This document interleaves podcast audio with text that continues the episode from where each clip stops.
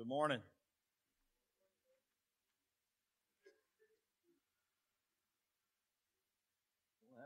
That was rough.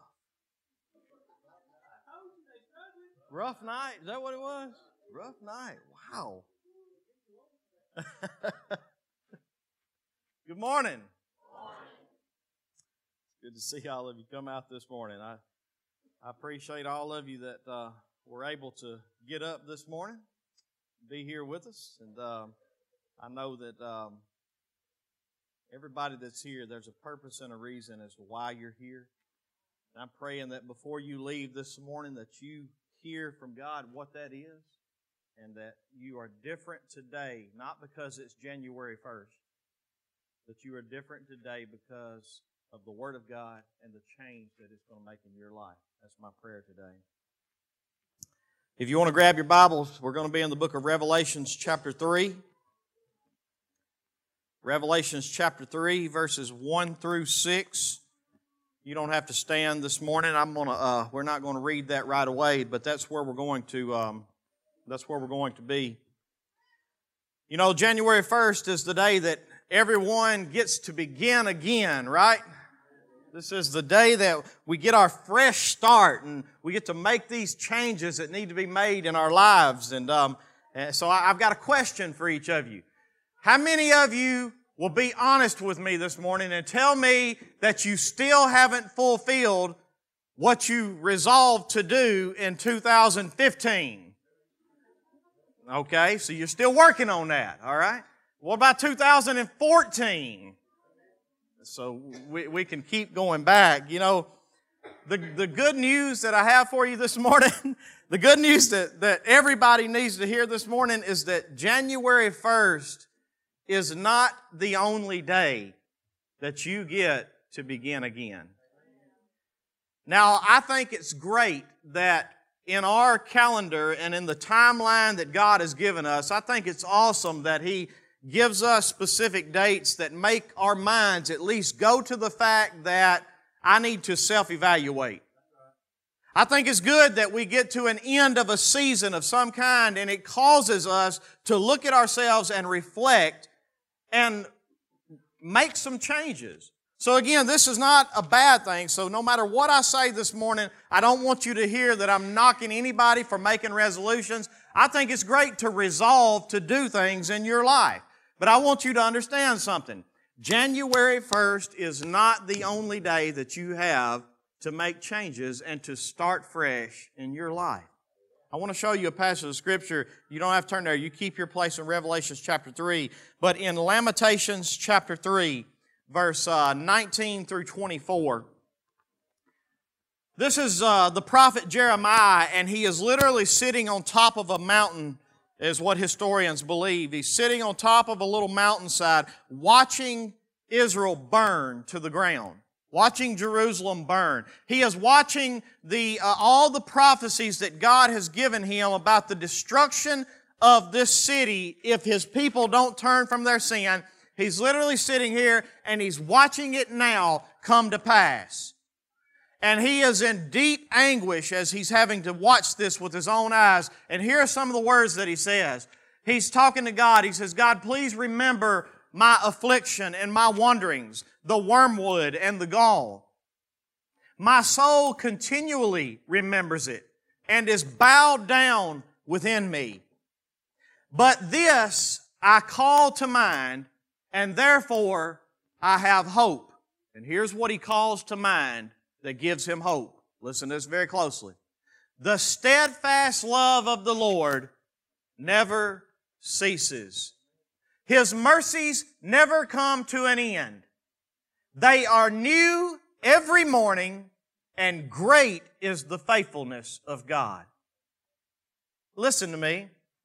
Even when it looked like it had come to the very end and the place was being destroyed and Jeremiah is sitting there having to watch it take place, he's watching it all just being torn down by God because of the sin of the people.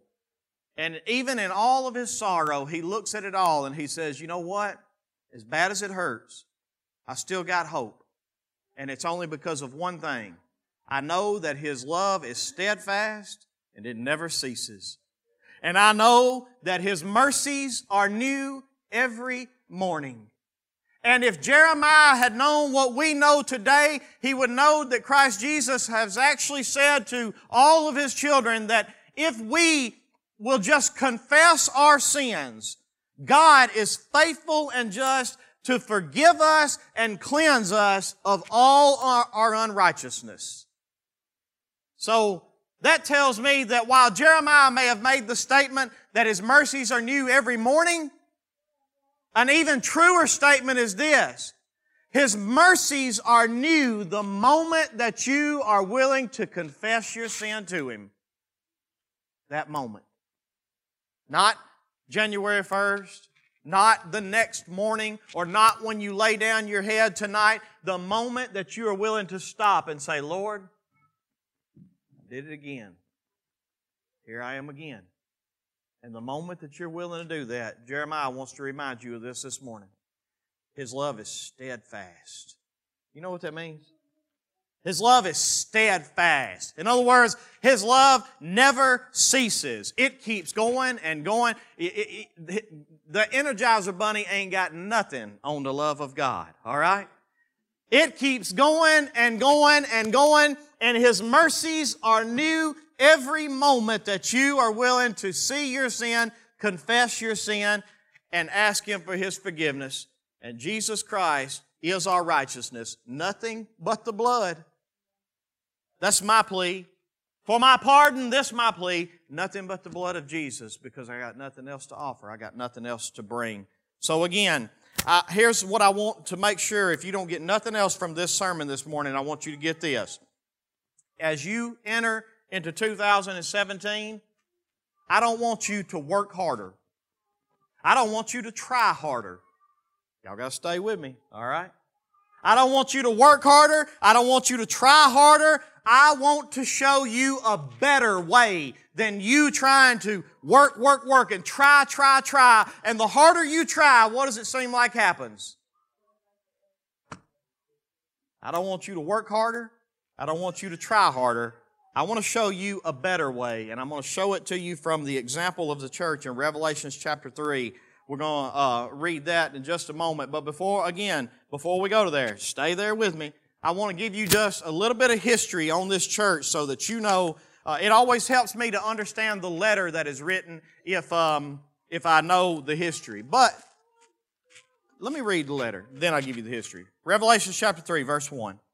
It says, And to the church to the angel of the church in Sardis, write, the words of him who has the seven spirits of God, keep that in mind because we're going to go back to that, and the one that has the seven stars. And that was speaking, we know from Revelations chapter 1, that is actually speaking of the pastors or the messengers of the church, the ones who were delivering God's word. Jesus is basically saying this, don't shoot the messenger. I hold him in my hand. That's basically what he's saying. I'm fixing to deliver you some rough news.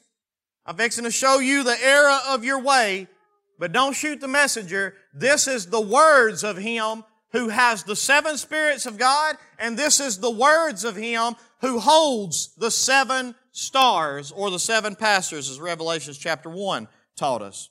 He says, I know your works. I know your works. I see everything.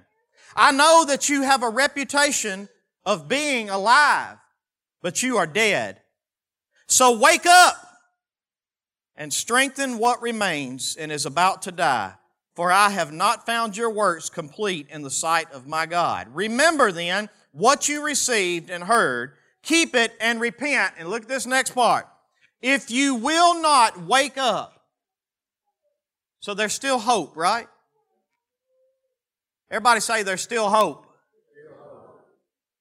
If you will not wake up, I will come like a thief, and you will not know at what hour I will come against you. Yet you still have a few names in Sardis, people who have not sold their garments, and they will walk with me in white, for they are worthy. The one who conquers will, look at that, the one who conquers will be clothed thus in white garments, and I will never blot his name out of the book of life. So before we start getting into all this theology that makes you ask the question, what does this mean that I can lose my salvation? Does this mean that I can actually be trusting full in faith in God today and then tomorrow it go away? Listen what he says. To the one who conquers, in other words, he who finishes the race shall be saved. He who conquers will be clothed thus in white garments, and I will never blot his name out of the book of life. So in other words, the evidence that your faith is genuine is that you conquer. It's not that you lose some battles.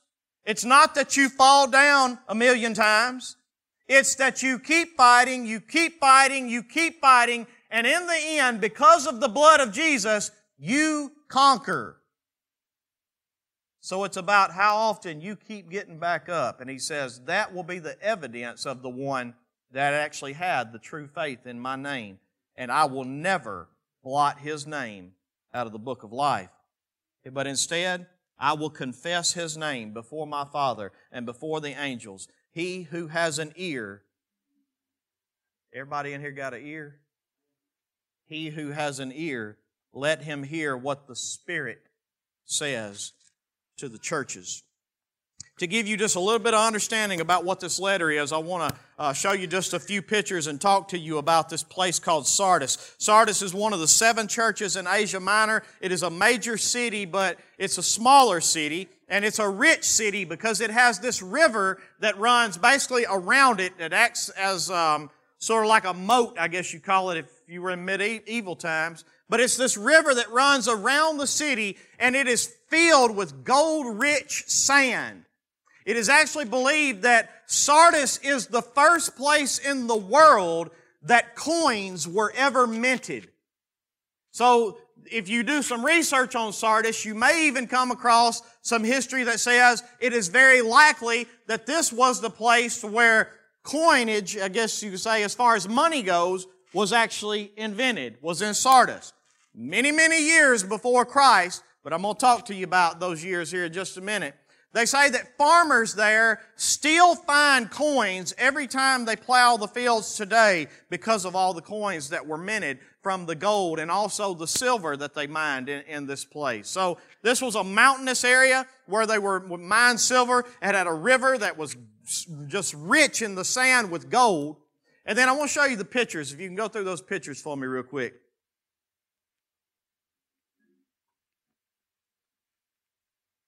This right here is the ruins of Sardis. Now I'm showing you these pictures because as I've done for the last few weeks, I want you to understand one thing.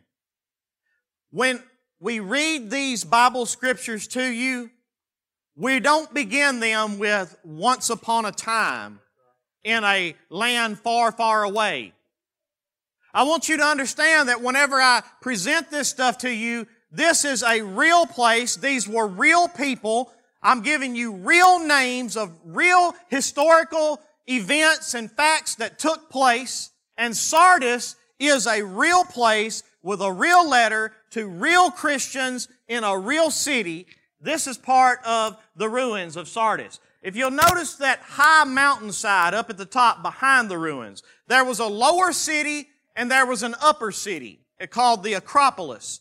In the lower city, you had things like, uh, and I'll show you pictures of those here in a minute. You had things like Roman baths. You had the, um, you, you had the gymnasium to where they came and they did their sports and their training. Um, and you had things like, um, a Jewish synagogue was there. You had a theater. You had a temple. This is actually the remains of a temple that was to a god that they worshiped that was called Artemis. Artemis was the, if those of you that are familiar with any uh, Greek mythology, if you'll remember, Zeus was supposedly the king of the gods. Well, Apollo was the son of Zeus or the son of God, and that's why Jesus addressed himself the way he did in uh, Thyatira, as we studied a few weeks ago. But then Artemis was the twin sister to Apollo, so she was the daughter of God.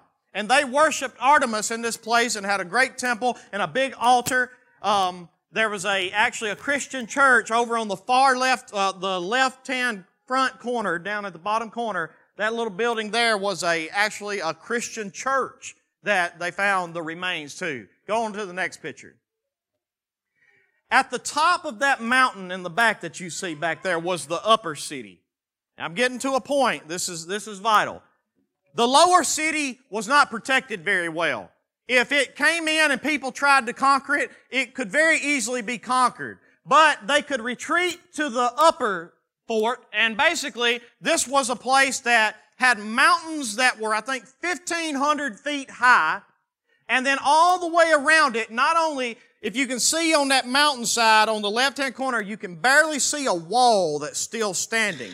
There were walls that went all the way around this mountainside. It was impenetrable. You could not break through this place. It was only broken through twice in all of history before it was finally destroyed by an earthquake. But that was the only thing that finally brought this down. Go to the next picture. This is uh, the Roman baths I was telling you about, and basically there would be sections to where there would be a place to where they would put some water in it, and it was the everybody came take baths together. I guess I don't know. Uh, we're not Romans, so we don't do it that way. Go on to the next slide. This was the gymnasium, and this this yard in front of it here was uh, basically where they would be out working out and training, and a lot of people would be, uh, maybe gladiators or whatever, would be training in this place, or people that ran the races or whatever they did, they would train in this gymnasium. Go on to the next one. This is a little closer up image of, of that mountainside that I was telling you about. Go on to the next one. That's another image of it. I just downloaded a few pictures of it. I don't remember this is a little closer up view of what that mountain looked like. They were 1,500 feet tall and pretty much straight up. I mean, you really can't imagine climbing these things, okay? So whenever a troop would come and they would retreat to the, um, to the fortress here, basically they just had to sit down there and wait them out. Because there was only one path that went up. Go to my next picture and see if that shows me the path. Yeah. So right there, you can see this is a section of one of the walls that sit on top of it that's still left for the earthquake destroyed it. And there was just one little path and a little road that went up. And these walls would have normally went all the way around. And basically, you could set just a little troop of soldiers in front of these gates that would have been here. And nobody's coming through because this is the only section that they had to come through unless they were able to scale the walls in some way, which they couldn't do.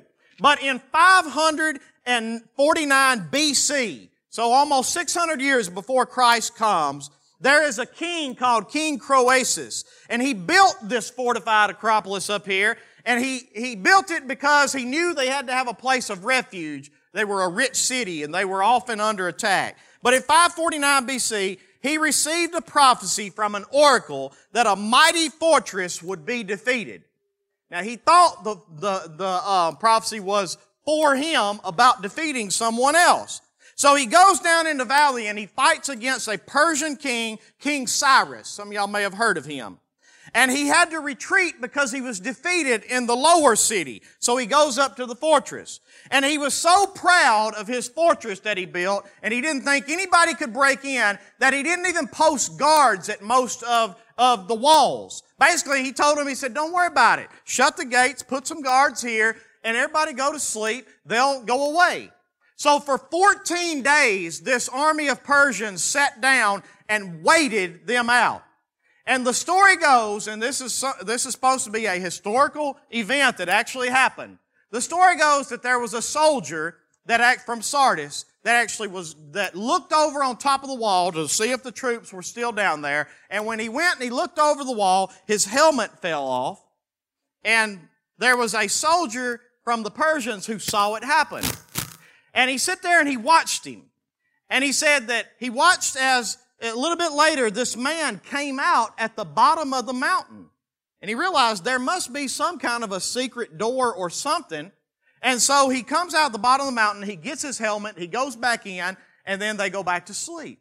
Well, later that night, this soldier and King Cyrus actually sent soldiers in and to find this crack or this secret door, and they found it, and they went in while the city of Sardis was sleeping and they opened the gates right there and they let all the Persian army come in and this is the way that they were defeated. They came in at an hour they didn't expect And they came in like a thief in the night. And they came in while they were sleeping. So whenever you get to the letter here, you're going to find out why Jesus says to them, wake up. And if you don't wake up, I'm going to come in like this. But then there was another time in somewhere around 190 BC that there was another event. Very shortly with it, there was a wall that they noticed there were vultures that were always around. These vultures never left. After a little investigation, they come to find out that they had learned their lesson and they guarded every wall now except that wall. They went around to that wall and they realized it was the wall where they threw the dead over. Instead of keeping them in the city of the fortress there, if somebody died, they would take them and they would throw them over the wall. And so nobody guarded that wall except for the vultures. And so in, I think, 195 BC, there was, um, there was another king of, the, of Greece that came in and they scaled that wall because no one was watching. And again, they were sleeping at this time. They scaled the wall, they came in, and they conquered the city. Only two times was this place ever conquered. Do I have one more picture? I don't remember if I have, have another one or not. Um, that was a picture of the Jewish synagogue that was actually there as well. So again, that's just a little bit of history so that you can better understand this letter. Now let's go back to the letter. Let's read it again. He says, To the angel of the church in Sardis, write, These are the words of him who has the seven spirits of God and the seven stars. He says, I know your works. You have a reputation of being alive, but you are dead. So wake up and strengthen what remains and is about to die. For I have not found your works complete in the sight of God. He says, I know your works. You have a reputation and it looks like you are a live church. But let me tell you what I know. I know that actually you're a mausoleum. You know what a mausoleum is? A mausoleum is this structure that they build and it, it looks good. It looks good and it's beautiful. It has this stonework that's beautiful on the outside. But inside of it is what? Dead people's bones is what's inside of it. And here's the thing that Jesus is telling them. I know that you have a reputation of being a church. I know your works. And I know that people look around at you and they go, wow, that's a good church. But let me tell you something. It wasn't about how hard they worked. It wasn't about how hard they tried. It wasn't about how good they did. Because Jesus looked at this church and said, I know the reputation you have. It's a great reputation but I know that actually you're dead. And Jesus hates this. In just a couple of passages of scriptures, in Matthew chapter 23, verse 27 and 28, he said, Woe to you scribes and Pharisees, you hypocrites! The scribes and the Pharisees were the people of God, the Jewish people of God at this time. They would have been basically like um, the pastors and the teachers of the church, is what they were. And he said, Woe to you scribes and Pharisees, you hypocrites! You are like whitewashed tombs, which outwardly appear beautiful, but within are full of dead people's bones and all uncleanliness. So you also, outwardly, you appear righteous to others, but within you are full of hypocrisy and lawlessness. So there we see that Jesus, He literally hated people who bared the name of God, and yet the way that they actually lived and served God was just like whitewashed tombs. It looked good on the outside, but he knew what they actually were on the inside. And here's what Jesus is trying to say, honestly. I wish that you didn't bear the name at all if you're not going to actually live it out. Because people see it and you may carry it on for a little while, but what is done in the darkness eventually what? Is seen in the light, comes to the light. And so Jesus is basically saying, I wish you didn't bear my name at all, or even didn't even do any works at all, other than to bear my name and be a whitewashed tomb. And then in Matthew chapter 21 verse 19, the Bible tells us that Jesus was hungry and he walked through and he saw a fig tree by the side of the road and he went to it and he found nothing on it but only leaves. And he said to it, May no fruit ever come from you again. And the fig tree withered at once. Now think about what Jesus is saying here. He was hungry. And from a distance, that tree had leaves, and it looked like it had something good to eat from it. But when he got up to it to actually eat from it, what did it have? Nothing but leaves. And what did Jesus do to it? He killed it. He made it wither. He said, I wished that you didn't even have leaves. I wish that you didn't bear no fruit at all if you're not going to actually bear the fruit that I am trying to produce in you. Again, don't forget, I'm not telling you to try harder. I'm not telling you to do better. I'm not telling you to work strong, to, to, to be stronger, to work harder. I'm getting to it here in a minute of what he's trying to tell this church. So in Revelations chapter 3, it's the, it's the same way with most of this church. From the outside, they look like everything was great and everything was Christ-like and going the way that it should. But Christ knew they were dead. So let's answer the question. What makes a church dead? Is a church dead because it bears no fruit? Well, was the fig tree dead because it bore no fruit? No. Had leaves. Looked like it did. It wasn't that it wasn't bearing no fruit, and as a matter of fact, the church in Sardis had a reputation that they were bearing fruit. They were doing things. They were working hard. They were trying hard. They were doing a lot of Christ-like things. But he told them, you're dead. So it wasn't the lack of fruit that made them to be dead.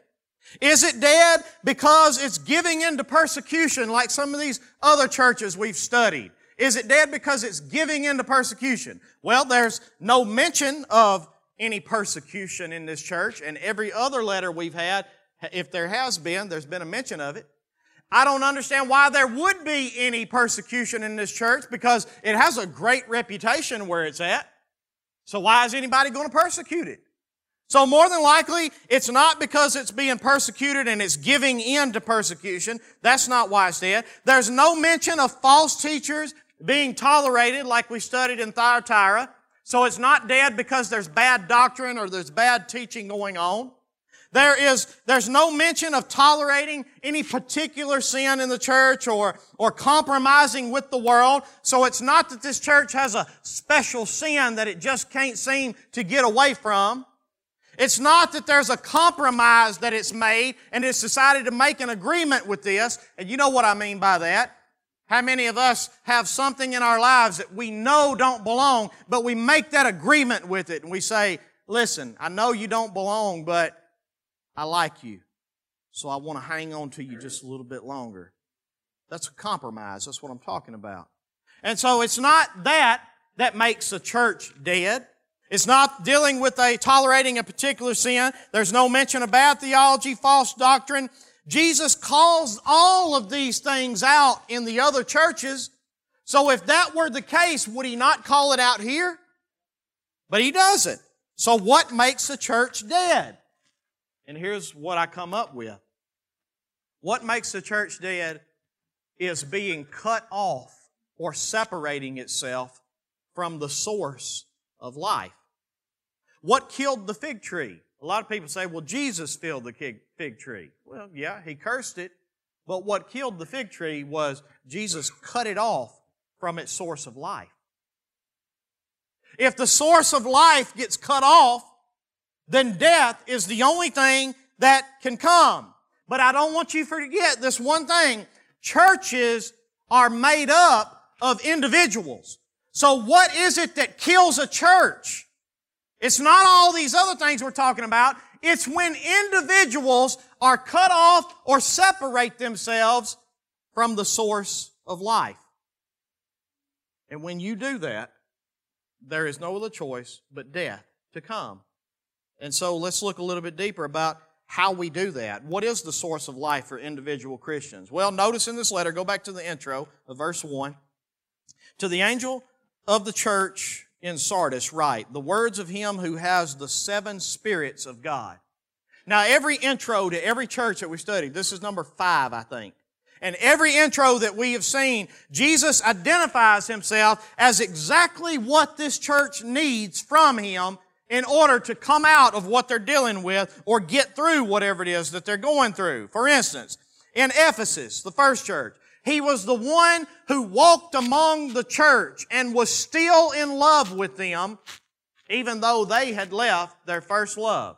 So he identifies himself as the one who walks among them, and my presence is still with you, even though you've left your first love. For Smyrna, he identifies himself as the one who died and came to life. And remember, his message to them was, you're about to suffer persecution, and you may even have to face death. So that's why he introduces himself. He says, listen, this is the words of the one who died and came to life. In other words, I'm the one that's already went through the persecution and suffering and died for it, and I'm also the one that had the power to give life again. So don't fear suffering. So again, he introduces himself for exactly what they need. To Pergamum, which was the third church, he is the one who has the sharp two-edged sword. In other words, he's the one who has either the words of life that can change them or the words of judgment that can cut them down. It can go either way for them depending on how they respond to it. So that's the way he introduced himself there. To Thyatira, the fourth church, he was the Son of God who has eyes like fire and feet like burnished bronze. And remember, Thyatira was the church who worshiped Apollo or the Son of God, the Son of Zeus. And so he comes on the scene, he says, I am the Son of God. So every introduction, he has a reason for why he introduces himself. So he introduced himself here in Sardis as the one who has the seven spirits of God. So what are these? Well, in Revelations chapter 5, verse 6, look at what it says. He says, And between the throne and the four living creatures, and don't get caught up in the details here, and among the elders I saw a lamb standing as though it had been slain. It had seven horns and seven eyes, which are the seven spirits of God. And here's the key part I want you to understand. They are sent out into all the earth. So let's try to put the pieces together. We've got the lamb that was slain. Who's the lamb that was slain? Jesus Christ. Blood was shed for mine and your sins. The lamb of God slain for the sins of the world.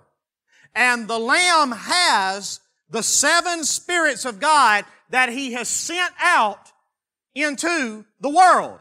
Now go with me to Isaiah chapter 11. You don't have to turn there. I'll have it for you. Isaiah chapter 11 verse 1. It says, There shall come forth a shoot from the stump of Jesse. Who was Jesse? David's father, right? And what did the prophecy say the Messiah would come from? The seed of David. So a, there shall come forth a shoot from the stump of Jesse, and a branch from his roots shall bear fruit.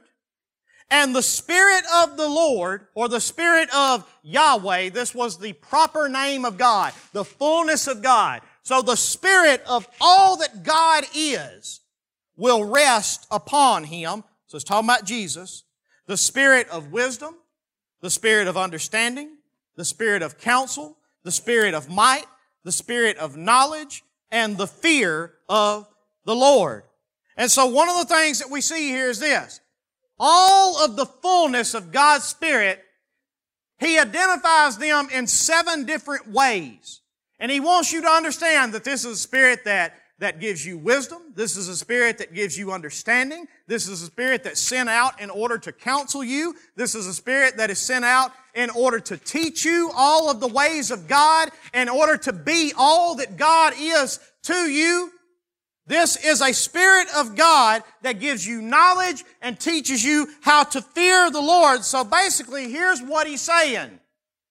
Jesus comes on the scene in Revelation and He's saying, I am the one who has what you need and what you have been cut off from that makes you dead. I'm not telling you you need to try harder. I'm not telling you you need to work harder. I'm telling you that you need to listen to what I have given you. And that is the Spirit of Almighty God. He teaches you. He counsels you. He gives you understanding. It is what Jesus gives to every believer. For you to see that, go to John chapter 14 with me. You don't have to turn there again. I'll read them to you or they'll be up on the board from you. But in John chapter 14, beginning in verse 15, we'll read through these rather quickly.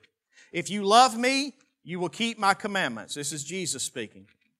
And I will ask the Father, and he will give you another helper to be with you forever, even the Spirit of truth, whom the world cannot receive because it neither sees him nor it knows him. Let me tell you, I understand that statement better today than I ever have. I remember the time in my life that, I, that somebody would have talked to me about the Spirit of God, and I might have went, you know, I'm not really sure I know what you're talking about. I know Him today. I hear Him. Now, He don't audibly speak to me. I'm not telling you I hear voices in my head, okay? But He does speak to me. And I know when He's teaching me, and I know when He's guiding me, and I know when He's counseling me. And Jesus is telling me, if you would just connect yourself back to the source of life that I've given you, you won't be dead. You'll be alive. Let's keep reading. Even the Spirit of truth, whom the world cannot receive because it neither sees him nor knows him, you know him, for he dwells with you and will be in you. I get that. I will not leave you as orphans. I will come to you. Yet a little while and the world will see me no more. But you will see me because I live, you also will live. In that day you will know that I am in the Father, and you are in me, and I am in you. Whoever has my commandments and keeps them, he it is who loves me. And he who loves me will be loved by my Father, and I will love him, and I will make myself known to him. Verse 22. Judas, not Judas Iscariot, the traitor, but Judas said to him, Lord, how is it that you will make yourself known to us and not to the world? Jesus answered him, If anyone loves me, he will keep my word, and my Father will love him. And we will come to him and make our home with him. Whoever does not love me does not keep my words. That, highlight, underline, whatever you need to do. Whoever does not love me does not keep my words, and the word that you hear is not mine, but the Father's who sent me. These things I have spoken to you while I am still with you. But is Jesus still with us today?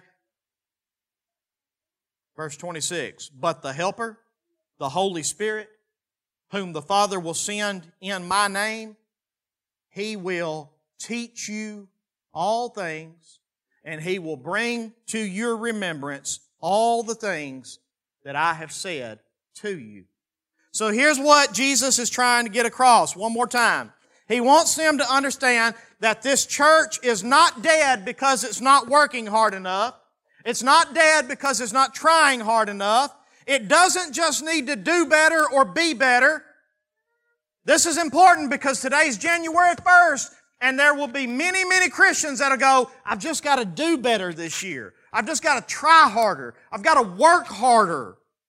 And I'm going to tell you something. The harder you work and the harder you try to do this, the harder you try this, the more you're going to fall down and the more you're going to fail. But if you will recognize and understand that He has sent you a helper who has the spirit of wisdom, who has the spirit of understanding, who has the spirit of knowledge, who has the spirit of counsel, who has the spirit of strength and might. Have you realized yet that there are many things in your life that you're not strong enough to overcome? I'm still realizing that. God, I, I don't know what to do with this. I, am doing everything I can to, to fight this with everything in me. And you know what God said? God said, why don't you connect to the helper? Why don't you why don't you quit trying so hard and start listening to the helper and just start obeying him? He's the spirit of strength that will give you the power. He'll bring into remembrance all the things that Christ is teaching you. He will point you and counsel you in the direction you need to go. But see, here's the problem. Too many times we listen to ourselves instead of preaching to ourselves. Y'all didn't catch that. Too many times we listen to ourselves instead of preaching to ourselves. We listen to ourselves that says, I just can't do this. I, am it's too hard for me. It's too tough. Instead of actually reminding myself, I got to help her. God promised me, and He is not a God who, can't, who will lie. God promised me that He's not going to leave me like an orphan. He is giving me everything I need, the seven spirits of all that He is, in order to make sure that I have everything I need to just follow Him. Not to be better, not to try harder, to work harder, but to just listen and obey. See, that's the problem. We listen to us instead of preaching to ourselves and reminding ourselves there's another voice that we have pushed to the side. And that's exactly what has happened in this church. Let me give you an example of it in 2 Corinthians chapter 13, verse 5. Uh, I'm sorry, 2 Corinthians chapter 3, verse 15. Look at the way that Paul addresses this. He says, Yes, to this day, whenever Moses is read, a veil lies over the heart. Here, I'm going to try to put this in layman's terms for you.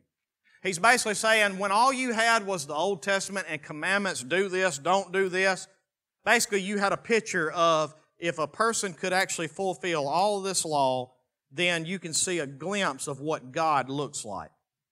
If you had one person that could actually keep all of the commandments of God, then you could see a glimpse of what God looks like. So when Moses is read, a veil lies over their hearts. But when one turns to the Lord, the veil is removed.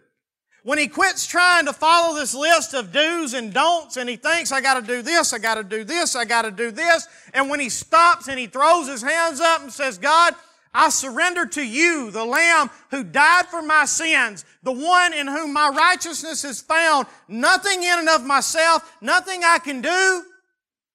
But when one turns to the Lord, look what happens. The veil is removed. In other words, you can see clearly. There's nothing separating you from seeing God for who He is in Jesus Christ. Verse 17. Now the Lord is the what? The Spirit.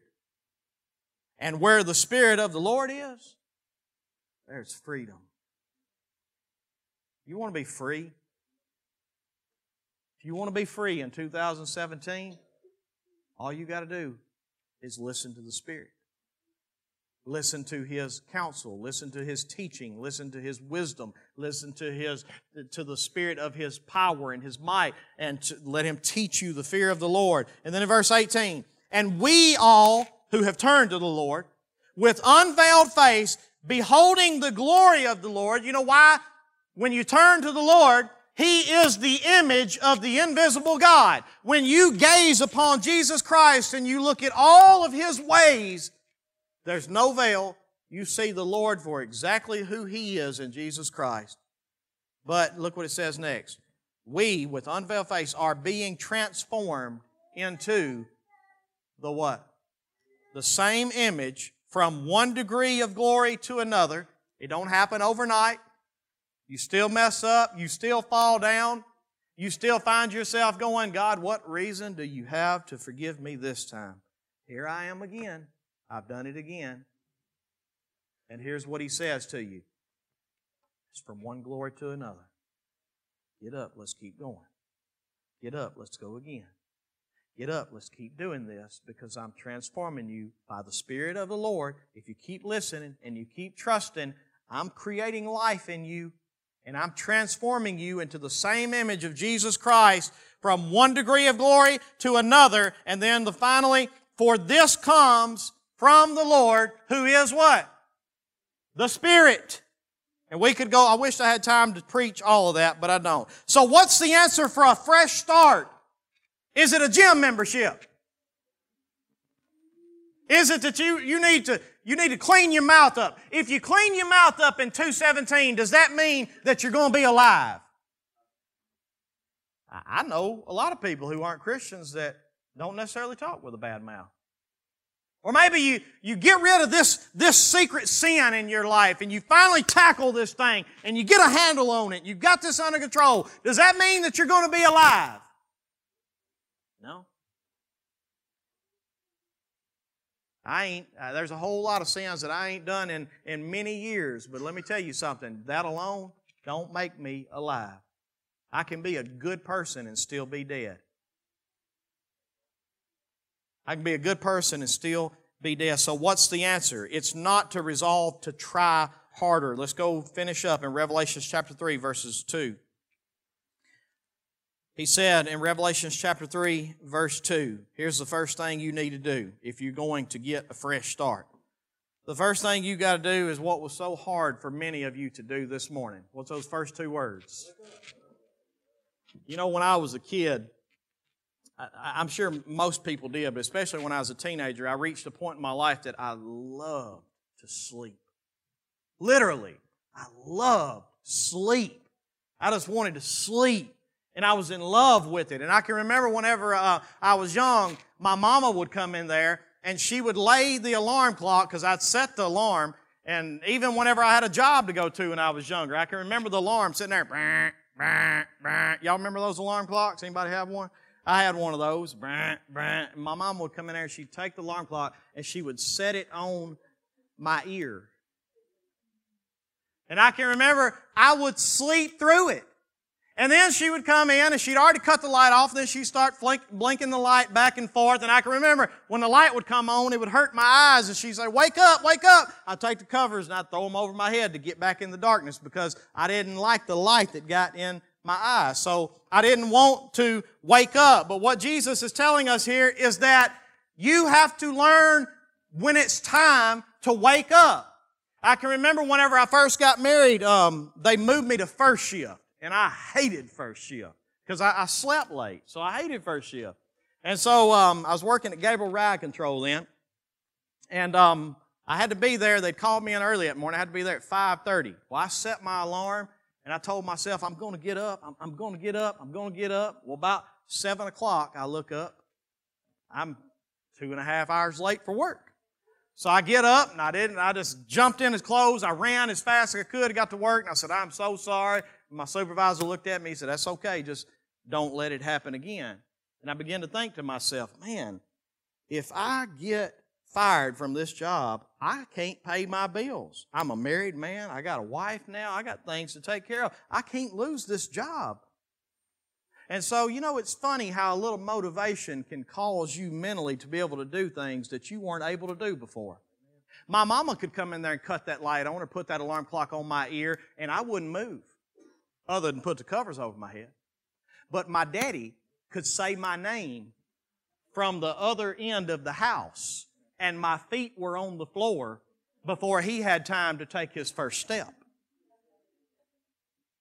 Today, I got in bed last night, I don't know, about 4 o'clock this morning, so I'm running on just a few hours sleep, but I don't even count them anymore because there's one thing that I've trained myself and I've learned. When it's time to get up, guess what? It's time to get up. Don't matter if you've only had an hour of sleep, 30 minutes of sleep, two hours of sleep, four hours of sleep. When it's time to get up, get up. And mentally, today, I go from that guy who used to couldn't do that to a guy today that now I wake up when it's time to wake up because I know that this is what I have to do. And so what Jesus is telling us is this. Guys, you've spent too much time being defeated because you won't wake up. You need to recognize where you're at and be able to recognize that the way you've been doing it and all these things you've been try, trying to do and working so hard to do, is it working for you? You know why? Because you don't have the strength. You don't have the power. And so here's what Jesus says Wake up. Wake up. Open your eyes, see your condition, and strengthen what remains. Here's what I love about Jesus. He's saying, listen, I may have just told you that it's dead, but you know who I am? I'm the one that gives life to the dead. So here's what I'm telling you there's still hope. Wake up, open your eyes, recognize where you're at, recognize what it takes to get out, and strengthen what remains and is about to die. For I have not found your works complete in the sight of God. What would make it complete? Not just cleaning up your mouth, not just doing, getting rid of some secret sins and getting a hold of some things, but doing them by the strength that God provides so that only God can get the glory. So that when you come out of this thing, the only thing you can say is, God delivered me. He did it. I tried. I worked so hard. I had so much motivation. I had so many people rooting for me to do this, or, or, or, or maybe just for myself. I want to do it for myself so bad. I couldn't do it. He said, Why don't you start listening to the helper? Why don't you start connecting yourself to the source of life and stop quenching it? Let's look at the way that the Apostle Paul explained this in Ephesians chapter 5, verse 8 I got two more scriptures I'm going to read very quickly. Let's go through these quick. I want to keep my promise this morning. Chapter 5, verse 8. Look what it says. For at one time you were darkness, but now you are light in what? In the Lord. Walk then as children of light, for the fruit of light is found in all that is good and right and true, and try to discern what is pleasing to the Lord. What do you think he means right there? He means listen to the Spirit of God. Try to discern this is pleasing to God, this is not. I'm not doing it by my power, but I hear what He's telling me and I'm going to follow Him because I trust Him. Is any of this making sense to you? Are you seeing how 2017 can be different from you just by you quitting trying and listen to the one who wants to give you the power to overcome. Let's keep reading. Take no part in the unfruitful works of darkness, but instead expose them. For it is shameful even to speak of the things that they do in secret. Excuse me. But when anything is exposed by the light, it becomes visible. For anything that becomes visible is light. Therefore it says, Awake, O sleeper, and arise from the dead, and Christ will what? He'll shine on you.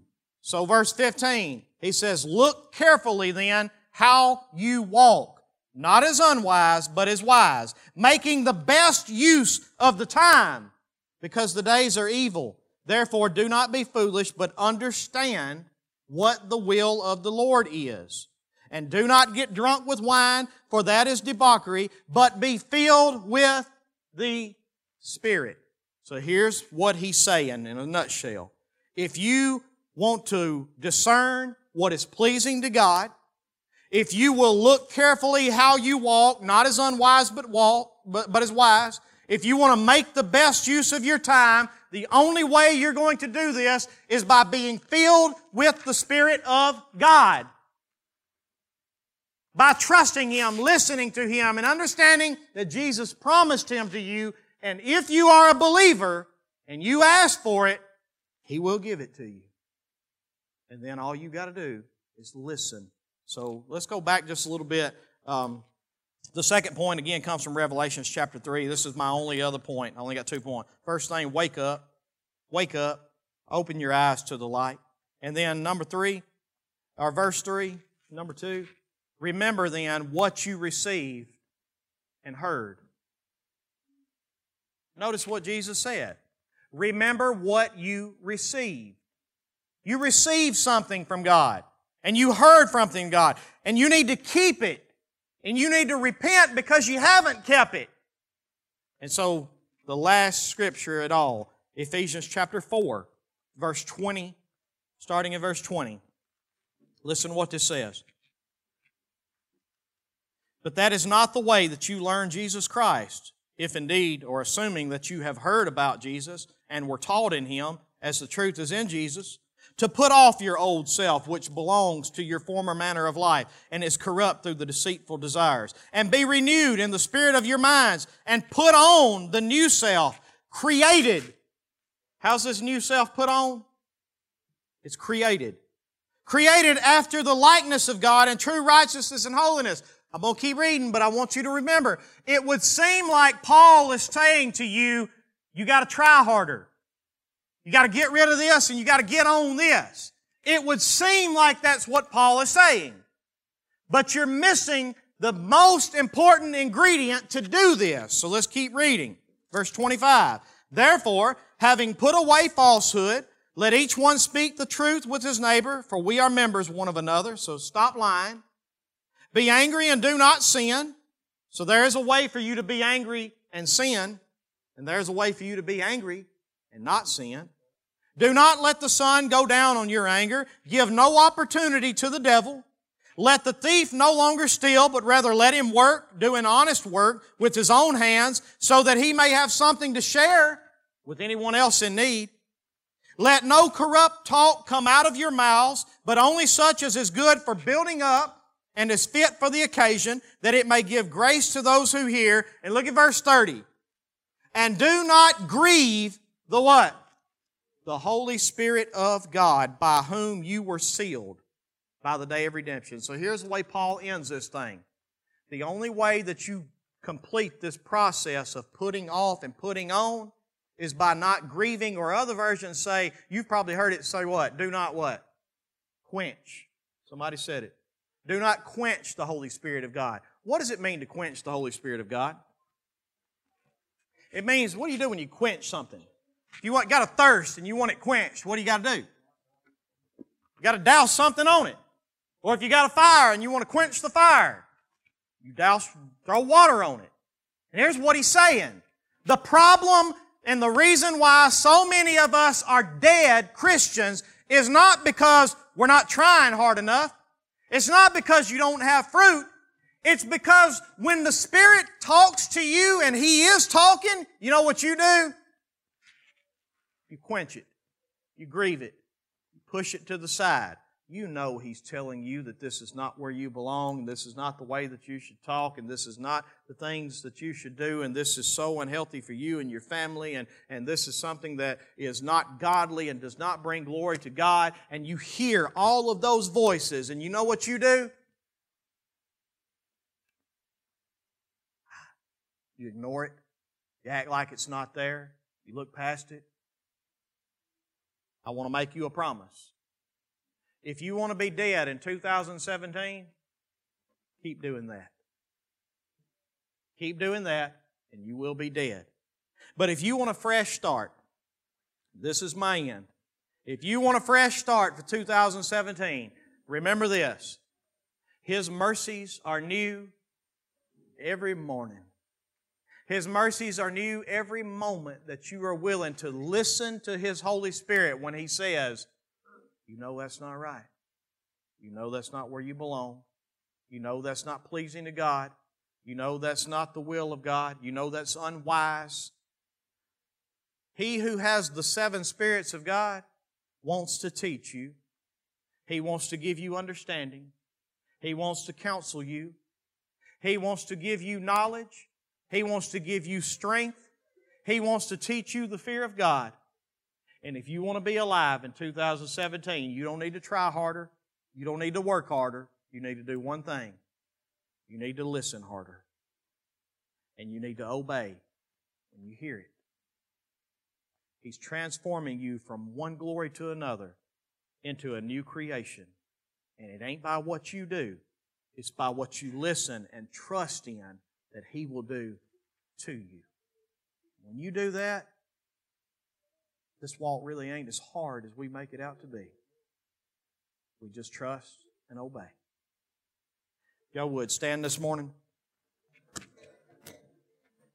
We're going to have a little time of invitation. I don't know what God has spoke to you from His Word this morning, but this is the living and powerful, the living and active Word of God.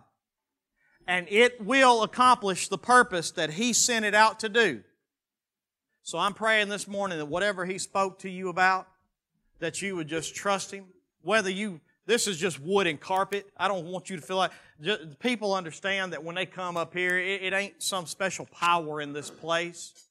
No, the power is in the fact that the Bible says if you will humble yourself in the sight of God, He will lift you up. And so it's a place for us to be able to literally say, God, in front of man and everybody. I bow myself before you. I surrender to you. I humble myself before you. I'm just asking you, lift me up. So, whatever it is that He spoke to you this morning, whether you do it here, you do it there, you do it standing in your pew, let Him do it, and you talk to Him right now and get it worked out. What can wash away my sin? nothing but the blood